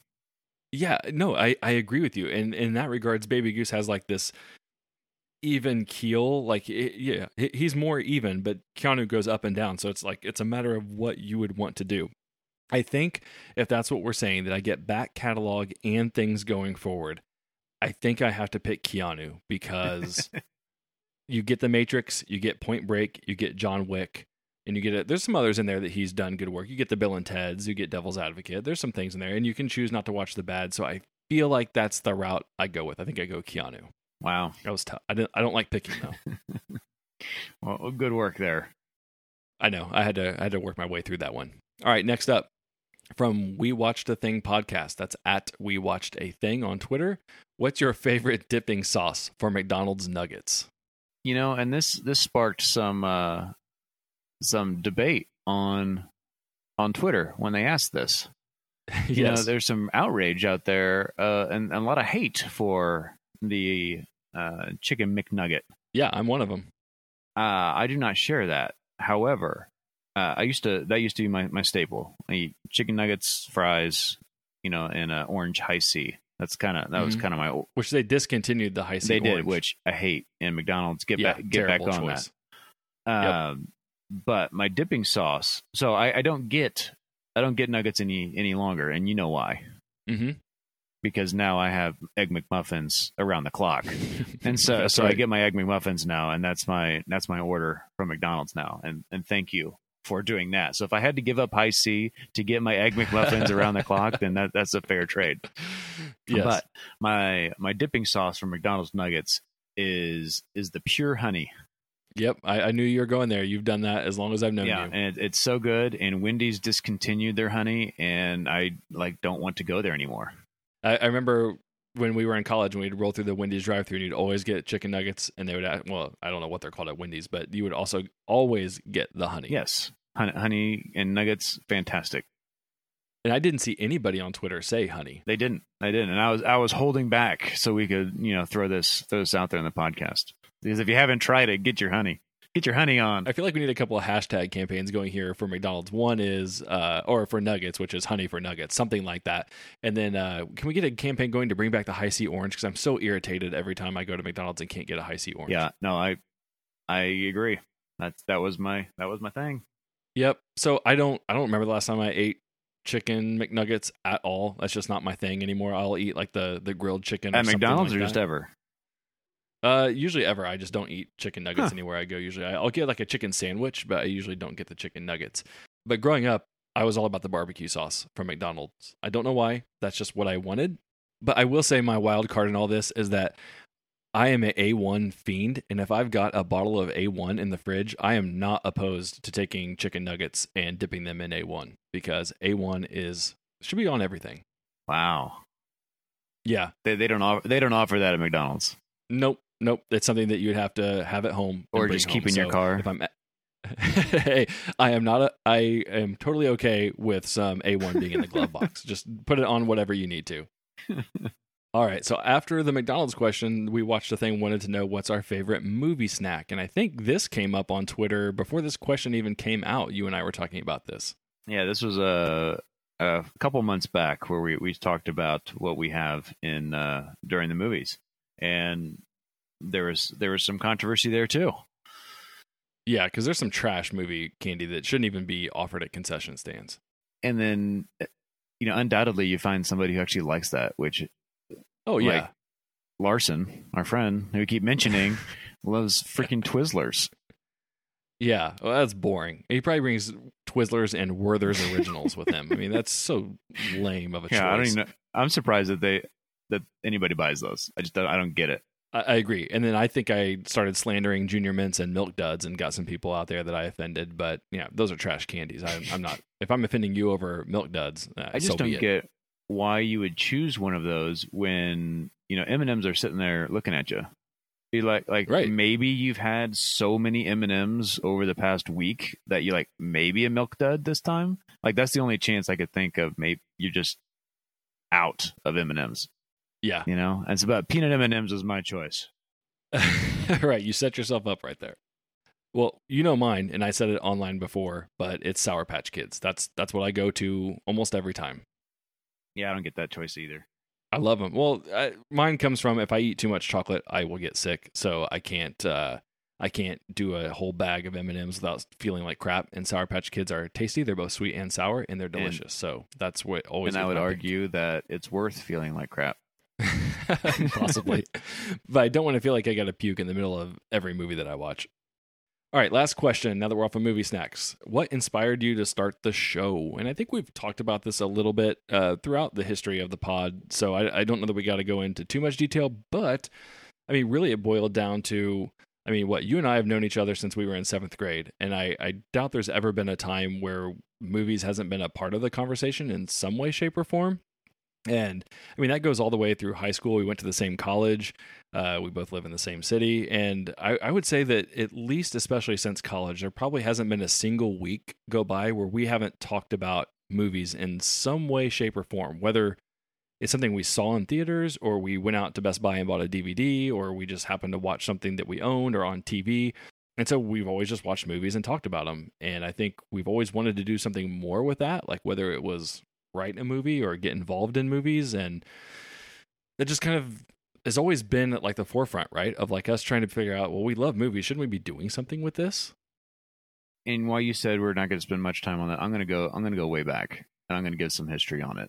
So maybe I'm going to spend more time than than you than you wanted to on it. okay. Um, so when I saw this, what inspired you to start the show? And I started going back. It's like, well, gosh, that led to that, and then I kept going back. And so, uh, like you mentioned, we grew up watching movies, love movies, talking about movies. But so right after college, uh, a good friend of mine and I, um, we we wrote a movie script, and we wrote three fourths of said movie script before he, I got a a big person job. Then he ended up going off to the Navy, and it just kind of sat there in limbo, and it was not never finished, never updated. And but that was something that we always that we wanted to do. Felt like we could do better than than what's out there, and a lot of things like Anna proved that. But so that kind of fell off the wayside. That was right after college. Then about 10, 10 to twelve years ago, I started writing reviews, and really for my group of friends, and I only did like, gosh, five or six, and and uh, I, I put it out to the uh, the the less less supportive uh, group than I should have, and and they they tore me apart. Now uh, I wasn't a very good writer, and I'm still not. Uh, but I always thought writing reviews should be how people talk, and so that's how I write. And and while yes, there's definitely room for improvement, it really discouraged me from continuing down that path. So I shut that down. And then about 2014, you introduced me to Letterboxd because we always kept trying to find uh, a movie site that we could log movies that we've seen, movies that we own, movies that we've Yep. seen, you know, things like that. And Letterboxd had the the star ratings on there that you could click on there and, and add, you know, what you thought. And so we started doing that, and I have a Facebook account, I had Twitter, uh, but I never put anything on them. Uh, I was more just there, and I was like, well, I might as well just throw these out there. So if you saw, you know, The Departed, and you put four and a half stars, you know, and that that's all I was using Twitter for. And I started putting those on Facebook Mhm. and just putting reviews out there, not writing anything other than my star rating. And then so that started to grow. I Started making movie posters. So I just put my star ratings on movie posters, and then I started putting, you know, little one sentence reviews on there, and it was it was fun to do. I I enjoyed doing it, and then you came back to me and and you go, I want to do a podcast, and I go, I don't know how, and you said, No, I, I got that. So, so we, we just have to argue about the movies. And i'm like oh fine we do that anyway. You know let's let's try to put it out there. And if people listen great. If not who cares? We're just recording and we can go back and audit ourselves when uh, we call each other out on arguments. Right. like no no no. You said in episode two that you hated this and now you're changing your mind? You know and so we have a re- we have a running recording of it. And so that that that led to this is your your desire to to bring this to this medium that i i had no clue nor would ever be in into this at all but that's kind of the the progression of we wanted to do something in movies i've always wanted to do something in movies and this is as close as as we've gotten so far Right. Yeah, I think that we both tried our hands at writing reviews, and, and we still do that, but I think we both realize that writing is neither of our strengths. I know for me personally, it takes me a long time to get down on paper what I can talk about quickly in a conversation. So uh, the idea behind the podcast just came like, you know, when we would sit down and have a conversation, the, the flow of what we felt about the movie felt so natural and like we can just have a conversation about it but like i would stare at a blank screen rewriting the same paragraph you know for two hours and that felt like a waste of time now i realize that we have now gotten ourselves back into writing spoiler free reviews which is uh, you know interesting that we came full circle on that but yeah the genesis of the podcast of the format was more like well let's just take our conversations and put them out there because that's what we do the most i also feel like you know, we feel like, you know, neither of us have never been to film school. We didn't even remotely graduate in that. We've just consumed a lot of movies and we have our thoughts on those. So, I, and I know that there's a lot of people that, you know, just talk about movies, but it feels like there's this medium between, you know, somebody who just casually watches movies and then a professional film critic. And we feel like we're in the middle of that, where we've seen enough movies to know what should be good, what could be good, why movies make money, why they don't, what's successful, what's not. But we come at it from, you know, I hate to use this, but like the average Joe perspective, right? We, we can't tell you why uh, this shot in this movie was crafted so well and whatever lighting or camera techniques they used to, to pull that off. But we know that, yeah, that, that's a good shot.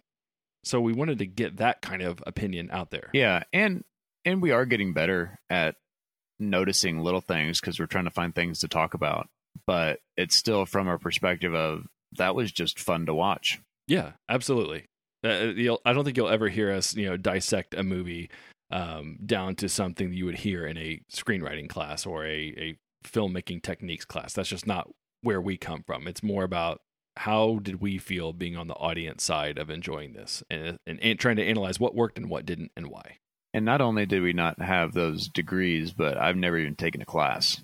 Me either. Yeah, so we're we're, we're coming at it from a hey, we just like sitting in theaters and then being Monday morning quarterback. exactly. Yes. so yeah, that that's kind of the the genesis of of the show. But we're 100 episodes in, and we're still having fun. So I think we'll we'll keep it going. Yeah, So thanks for those questions. Uh, that was those were from We Watched a Thing.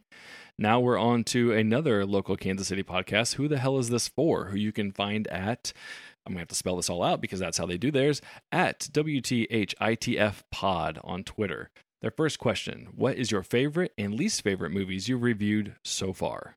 So I kind of took this two different ways, and I prepared for both. I wasn't sure how you read this. Okay. Uh, was it the movies that you were Hmm. favorite and least favorite, or was it your reviews that you were favorite and least favorite? No, I took it as the movies. Okay. Well, I think I like my answer for the reviews better. Okay. uh, well, I'll start with uh, I'll start with least favorite, so we can end on a more positive note. But as far as so, I did prepare for the movies just in case, and I've already mentioned Dark Phoenix freaking sucks. Uh huh. Um, so least favorite movie uh, watching. However, and that's again a personal level that that hurts me in my heart. Terrible movie that we reviewed. Another one, uh, downsizing. Yep. terrible. You awful. got it. Awful. Truly, Uh, it's such a bad movie. but but the thing is, least favorite movies to review are more the middle of the road. Uh huh. Uh, like we, we don't have fun doing like Kin or White Boy Rick or like Christopher Robin, where we're just like that was okay, Yep. You know, and and we struggle because we're not polarized anyway. Right. You know, downsizing was a fun episode I think to record and to listen to because we hated it Yeah. you know and so we we were on one end or the other you know if we really love it or we really hate it that's fun to talk about but those ones that are right in the middle really really struggle to it's not interesting for me it's not interesting for you and i, I doubt they're interesting to listen to Yeah, and I always think about blockers too when I think of that because I, we set like a world record on that for like a 20 minute podcast because we were like, it was a comedy that was supposed to be funny, but it, it was just kind of chuckle funny. And so then what do you really talk about in a comedy that just kind of got you to go a few times? Like, so we quickly ran out of things to say. We're like, all right, wrap it up. We're done with blockers. i guess we're done Yeah. put it out there well, that's funny. I, I was wondering if you were going to go with downsizing as the least favorite movie because I I had that too. So then, what is your favorite movie we've reviewed so far? so the three i picked three Okay. and and i think they come from both not only the reviews but also great movies i enjoy so i picked john wick 3 was the most recent because that's Mhm. in my head I had that Uh, too. I had Into the Spider Verse, just a fantastic movie, and I still was enamored by the time we recorded it, and so I was still on cloud nine, I think, Mhm. um, and I think that that comes through on our on our pod, but also "Won't You Be My Neighbor?" Okay. Uh, because that one not only gave me the feels in the in the theater, but even as we were talking about it, that was such a fantastic documentary on Mister Rogers. Yeah. So I, I had John Wick 3 as well, and I had multiples on this, but I put Endgame slash Infinity War on there only because the amount of buzz that you and I had going into not just watching those movies, but recording those movies, I felt like made that experience of the the lead up to the watch and the lead up to the record like like electric. And then I feel like the best movie uh, I, I've seen was First Man, and I also loved reviewing that episode because you didn't care for it as much as well. So I did think not. That uh, yeah, so that led to a, a hybrid of a best movie I've we've reviewed, but also a little bit of the best episode because we we got into it a little bit on that one. So the next question from Who the Hell Is This For? What are each of your top five horror movies of all time? So this one was tough too, because I went with the uh, you know, there's a lot of nostalgia that goes into these, Mhm. and I don't know how how down that route you went, but I have a feeling that we have a couple of the same on there. Yeah, I would say mine definitely skew older, but I made it a point to include a few modern ones. And and I should say, and we've said it on the pod multiple times, I know who the hell is this for? Ty is a huge horror guy, has a huge knowledge of the horror genre. That's that's not us. I mean, we've seen a lot of horror movies and we we enjoy them, but we are not in that subgenre. Like I've said, we are not neck deep in that. So I'll let you start. all right. So I'm just gonna rattle them off. Okay. I had Jaws, I also had Jaws. Halloween, I did not. okay, Alien, I had. I went Aliens. Okay. Yeah, I mean, I prefer Alien because I think it's more horror, but th- definitely Aliens has horror elements. I had The Shining. I I knew you'd go there, and I I don't feel that way. Okay. And then I, I actually, we talked about this one already. I put the thing on there because I, I like the Carpenter vibe, and it's really shot up the charts for me since I've I've rewatched it all the way through. I also put the thing on there, and I noticed it when we answered the previous question that, it, it was on my mind. And so when I got down to this one, I was like, well, yeah, it's probably top five. so okay, so we we matched on Jaws and the the thing. So then, what are your other three in your top five? And so I picked Aliens, and I think that was more a nod to the franchise. I, I, enjoy it more than the first movie, even though Mhm. I know I get that the first one is whatever. So I picked uh, Event Horizon. Ooh, I do not like that movie for I- some reason. I I don't know what it is about it, but it not only is it so creepy, uh, but I love the idea about it. And then you turn Doctor Grant into the the bad guy, and like you wouldn't think that that would work at all, and it's it's beautifully done Right. and so freaky. And they're talking Latin, and it's just it's just a it's just a great idea and execution. You got Morpheus in there, you know. Uh-huh, I just yeah. you just uh, it's it's a good one, and I, and I love revisiting that every time I I do. So, side note, I've been rewatching Dark and the Latin and the black hole and everything that comes along with that. Uh, I feel like there's some there's some connection there between Event Horizon and Dark. So I I'm gonna use this as an opportunity to tell you to go watch Dark on Netflix. All right. All right, so your last two. Uh, last one. Oh, last one. I only get five. Okay, so you had Jaws, Aliens, The Thing, and Event Horizon. Correct. That is four. Okay. Yep, that's four. I counted the right this time. And in the last I had, to, one, I had to use my fingers. the last one, I put Sinister, and I've only seen that once, Okay. but it freaked me out. Like I don't, Okay. I don't want to watch it again. But I've it- never seen it. But I, it was, it was one of the scariest movies that I saw at the time of of watching, and I don't even remember the environment in which I was watching it. But I just remember coming out like that was really freaking creepy, Eh, creepy and scary. And there's some jump scares, but there's also some. Now I'm looking out into my yard type stuff, and I don't want to walk around my house. That left me, and maybe if I watch it a second time, and I know only putting something on my my all time list that I've only seen once is uh it's probably sacrilegious, but but that one it, it's it's stuck with me and people whenever people ask for a really scary movie that that's what I say. Um okay. it- it's done well and and creepy and yeah. And, and I don't think it's sacrilegious because I think horror movies, at least for me, kind of suffer sometimes from a little bit of rewatchability. Um, you have to kind of space them out. And I will say, The Sixth Sense is a movie I don't. I, I didn't put it in the horror or on my list. I think it's more of like a suspense. But I've only seen that movie twice in my entire life. But if somebody was to ask me for like the best endings of movies, then sure, yeah, I put that on there. So I, I don't necessarily think that the number of times you've seen it has to always equate for whether or not you th- consider it like a best of all time. Okay, well then deal. Uh, I had a couple modern movies that I, I would have mentioned, but for I think the the classic nature of the genre made me skew older. But I, I really enjoyed Get Out, uh, obviously the Jordan Peele movie, and then A Quiet Place from last year. I also thought was an incredible one time experience. I've still only seen once, and I loved it. Yeah, I thought that one might uh might decline upon a second viewing. Um and I didn't really call it horror. I know it I guess it is, but I didn't feel horror-ish. I just thought it was really really well made. Agreed, totally agree. Last question from Who the hell is this for? Why is Kansas City home to so many attractive and charismatic podcasters? Well, I just figured because it was, you know, the greatest city on earth. So, Yeah. of course. I'm guessing there's something in the barbecue. There must be something they put here that uh, gives us all that attractiveness and charismatic nature. And of course, everybody is the hottest person on earth behind a microphone when nobody can see you. So, uh, so thanks to uh, who the hell is this for for giving us those questions. On to the next one from In Session Film Podcast at In Session Film on Twitter. What's been the most rewarding part since starting the show? Maybe something that surprised you. What do you got for that? that people listen. I Tru- kind of said the same thing. Truly, I mean, truly, it, it's it's you know it's kind of humbling, but I didn't think this number of people would listen or continue to listen. You know, even if they listened once, I didn't know they'd come back for more. Yeah, I totally agree with that. I, I kind of went in the same vein, just a little bit different. I said it, it's really rewarding when somebody you wouldn't think listens to the show actually tells you, like, "Oh, hey, I, I enjoyed that episode." I'm like, "What? What? You listen to this?" Like, not that I don't think people listen. It's just always weird when you know you run into somebody that maybe you wouldn't think would be a listener because you've never known them to be a movie person or anything like that, and they're like, "Hey, not only did I listen, I I, I like the show." Yeah, and it's uh again that, that that's that's humbling. Again, I don't think Yeah, who who would want to listen to us for for, for hours after they watched Right. you know a movie for hours.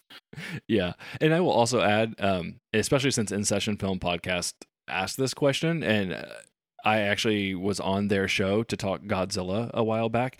I do think that there's a rewarding piece of being asked to be on other shows because I also was on um, Real Spoilers a while back. So I feel like um, by other people asking us to be on their shows that there's at least an acknowledgement that we don't sound like complete idiots and that you know we are doing a fairly decent job of this because I would assume I mean you and I have a podcast and if I went and listened to somebody else's podcast and I did not think highly of it I'm not sure I would want them to be on our show. Right. Right.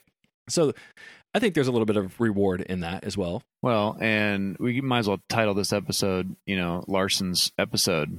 But th- th- that's one of the things that he won't come on our show because he thinks that we're prepared and professional and we sound good, and and he thinks that he won't. Like Matt, you know, we we just we just turn the mics on and just talk, just like we do every day. you know, we, Right. with you in these conversations, and he he for some reason thinks that we sound better than we do. So good, Yeah, we're doing something right. I guess. All right, thanks in session film. Next question from Colby Mack at at Colby told me on Twitter. How did the format of your pod grow? I feel like we've touched on this through the course of other questions, but I, I've got some bullet points here. I'll, I'll run through them and see if you want to add anything to them. Uh, we started out trying to do a monthly podcast that covered movies and news and everything, and they were two to three to four hours or something obscene like that. And we immediately thought, who in the hell is going to listen to that? Uh, and rightfully so. So we actually have two, I think, of those mega episodes saved in our archive somewhere where they've never seen the light of day, but but they're there. Um, so we quickly realized we needed to trim that down to being weekly instead of uh, uh, monthly. Well, it meant more episodes for us, but we would record in a big block and then chop them up and release one at a time. And we got rid of the news and we just tried to focus on on movies. Um, some other changes. We knew we wanted to have a, a question segment to wrap everything up. And Carson, you touched on this earlier. We we've toyed with those questions. We've tweaked them a little bit to have them make more sense, but still be fun to us. Uh, we've changed our opening music three times now. We are on our third theme music now. Our top five list we used to add at the end of the episodes, Yeah, uh, and then we broke those off into their own pods because people like to hear those, but they hadn't seen the movies yet. And so yes. uh, we decided to break those off. You know, that was another one of the things that you could just get our top five list. Yeah. And then uh 2019 we actually have dropped our preview episodes. So we used to always do a preview episode where at the end of say October we would preview the movies that are coming in November and just because of calendars and us trying to keep up with the the pace of movies you know more people can listen to those but usually when we talk about a movie we talk about our expectations for it as we're reviewing it. So we just felt like yeah that's probably one that we could forego. And if we need an extra episode or want to do an extra episode we should just make it a retro and a top five so that people who can't always access the show can get to that. So Yeah, and that that was a, a hard hard choice, and I got outvoted on that because the preview episodes I kind of like are I told you so episodes. So when we start recording, we could revert back to the preview and say, no, no, no, this is what you said. right But uh, again, with uh, the guy who does uh, does the editing, uh, he gets a vote and a half. That's right. One ep- one episode a week that we're having to turn around, uh, usually from like a Friday to a, a Tuesday or something like that, is, is aggressive. So I couldn't find a good window to squeeze the preview episodes in, so they are they Gone. are gone, Yeah. dead, killed. Uh, second question from Colby Mack: Any merch coming? Uh, and by coming, we actually have it. Uh, we have uh, two views shirts, t-shirts. We have jackets, and I don't even think I've told you yet. We have blackout curtains with two views logo. so random, so I know random. because for my movie room, I needed a blackout curtains, and my mother-in-law uh, has has made with a giant Two Views Movies logo. So this is where I record uh, our podcast, but also this is where I, I view my movies uh, in our movie room. And so we we have just about anything you could think of uh, that we can we can slap our logo on there and, and get it out to you. Yeah, so I think to build on that a little bit, I would say we've tested some of the merch, like the shirts and the jackets and stuff like that. But I will say that we are looking at opening a Patreon sometime soon. We we've been kicking around the idea. Obviously, it's been in the back of our minds for a while, but we want to make sure that when we come up with that, that we're giving people some value, whether that's uh, access to episodes, additional episodes, swag, stuff like that. So we've been kicking around ideas, you know, obviously t-shirts, you know, vinyl stickers, stuff like that. So I think there will be merch coming. It's just a matter of when, and we want to make sure that when we roll our Patreon out and some of our swag out for the first time, that it's it, it's good to go. That everybody is it's high quality, it's deserving of what everybody wants. So I'd say that the easy answer to that is yes, there will be merch coming. Okay, next question. I, it's either Lewis Ream or Lewis Rhyme or Louis Rhyme. I apologize. I'll give you your Twitter handle at L O U I S underscore R I E H M. He asked, Is the director truly the auteur of all he or she directs, or does he or she simply add to the mix of writer, actors, cinematographers, etc.? His or her opinion to that, which has already been determined. So basically, I think he's asking, should the director be the end all be all of credit for a movie? And so my answer to that is similar to an NFL quarterback or a quarterback in general. Uh, the director's like a quarterback. While they they probably get more of the glory when things go well, and they probably get more of the blame when things go poorly, but it falls on their shoulders. Um, there may be producers that are calling plays, uh, but they got to execute it.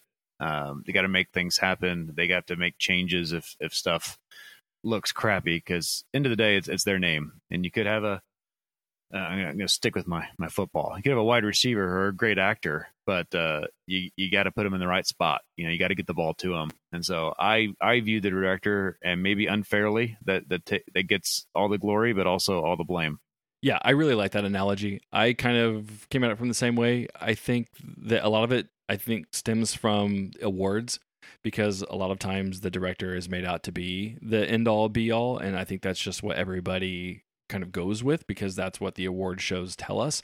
I mean, you and I have never made a movie, so I don't know the exact role of directors on sets, but I like your quarterback analogy. I would also say that it's probably the director's vision. I mean, the the producers and stuff hire the director and it's their vision that's being executed. I know there's a lot of politics and stuff that moves along, but I feel like the director is the one that brings on uh, the casting person who then hires the right actors. They bring on the cinematographer so that the shots that they want to see are executed perfectly. So while I do think that it's probably a mishmash and a collaborative creative process, I think it all funnels back to the director for right or wrong, and that's why your quarterback analogy works. So I would say it's it's a little bit yes and no, but I say yeah. I think that the, the director is probably the one that, that is running the majority of the show. Yeah, I mean, I think football is a great sport to compare it to because it is a team effort and it doesn't work without the entire team. But they get to shoulder the the brunt of everything. Yeah. All right. Last question of the day from Joseph at at One Movie Punch, who I do some episodes for occasionally. He asked, "What are your top five pod moments from the first ninety nine episodes?" So I we we've covered a lot of these, I think, and even one of them asked particular what's a one of our favorite moments, so that's probably on this list. But we're gonna answer it. So top five pod moments. I've I've got my list here, and we've talked about most of these. So um, I'm gonna say the first episode we did on the Last Jedi because it was our very first episode that we released. Uh, we both watched it twice. We didn't talk a single word about it before. We went into the episode cold, not knowing where each other stood. So there was a lot of excitement going around with that. So that was one of them. Uh, you mentioned the crossover pod with First Issue Club. That's one of them for me too. I thought that was truly fun. Got out of our shell for the first time to go talk with other people and do a pod with other people. It was a great time. Can't wait to do it again. I already mentioned the solo episode um, that I thought was one of my favorites, so I had to include that here. Um, I did mention the first man episode because I really enjoyed that one, but I will. I'm actually going to throw that out and actually say that this episode is one of my favorite moments because I like that people you know interacted with us and sent us questions. It's been fun trying to go through the questions and figure them out. It's uh, refreshing to sometimes podcast not about a movie review, but get to talk about other people and the pods and our experience. And then the last one I'm going to say isn't really a moment inside a podcast episode, but uh, something we talked about earlier and something about the podcast as a whole, which is I think our first press screening. That that was really really cool to be able to get an invite and go do that and feel like oh hey we're we're amounting to something other than just having episodes that we put out and watching listens or watching hits on our website. We are invited to something early and we're going and it felt pretty cool. So th- those are my moments. Yeah, and you mentioned that, and I'd like to throw a shout out to Jeremy Wood at, at Cinematic Visions who who got us hooked up with that, and that uh, again that takes us to the the next level in our progression. I feel, and so yeah, little little nod to him. So thank you. Yeah, so my my moments we we you mentioned the the first issue club. Uh, put that on my list. Last Jedi. Uh, I agree with you. I, I, liked how we just came in cold. We watched it for the second time. We watched it sitting next to each other, and we didn't say a word about about, about how we felt or whatnot. we just left, and then we went uh, and, and we recorded it.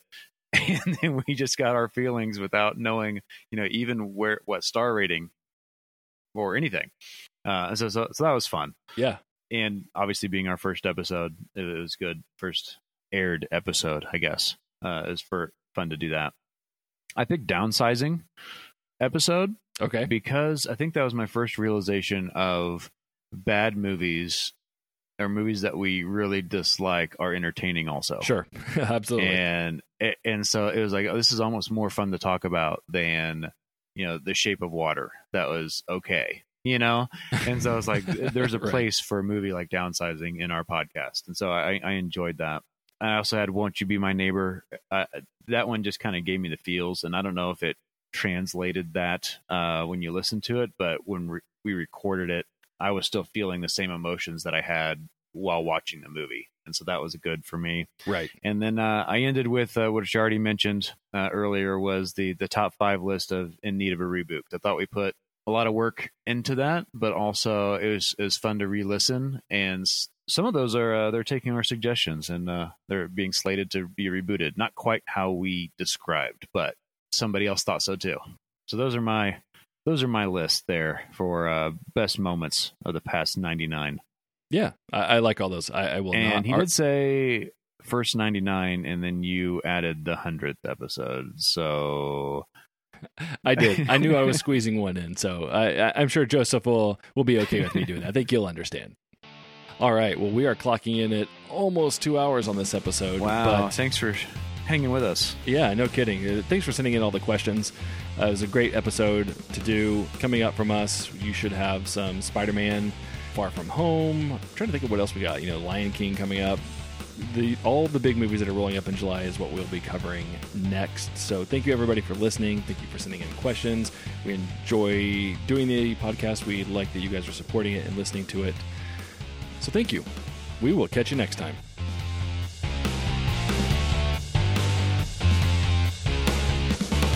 What should we do next? Something good? Something bad? Bit of both? Bit of both.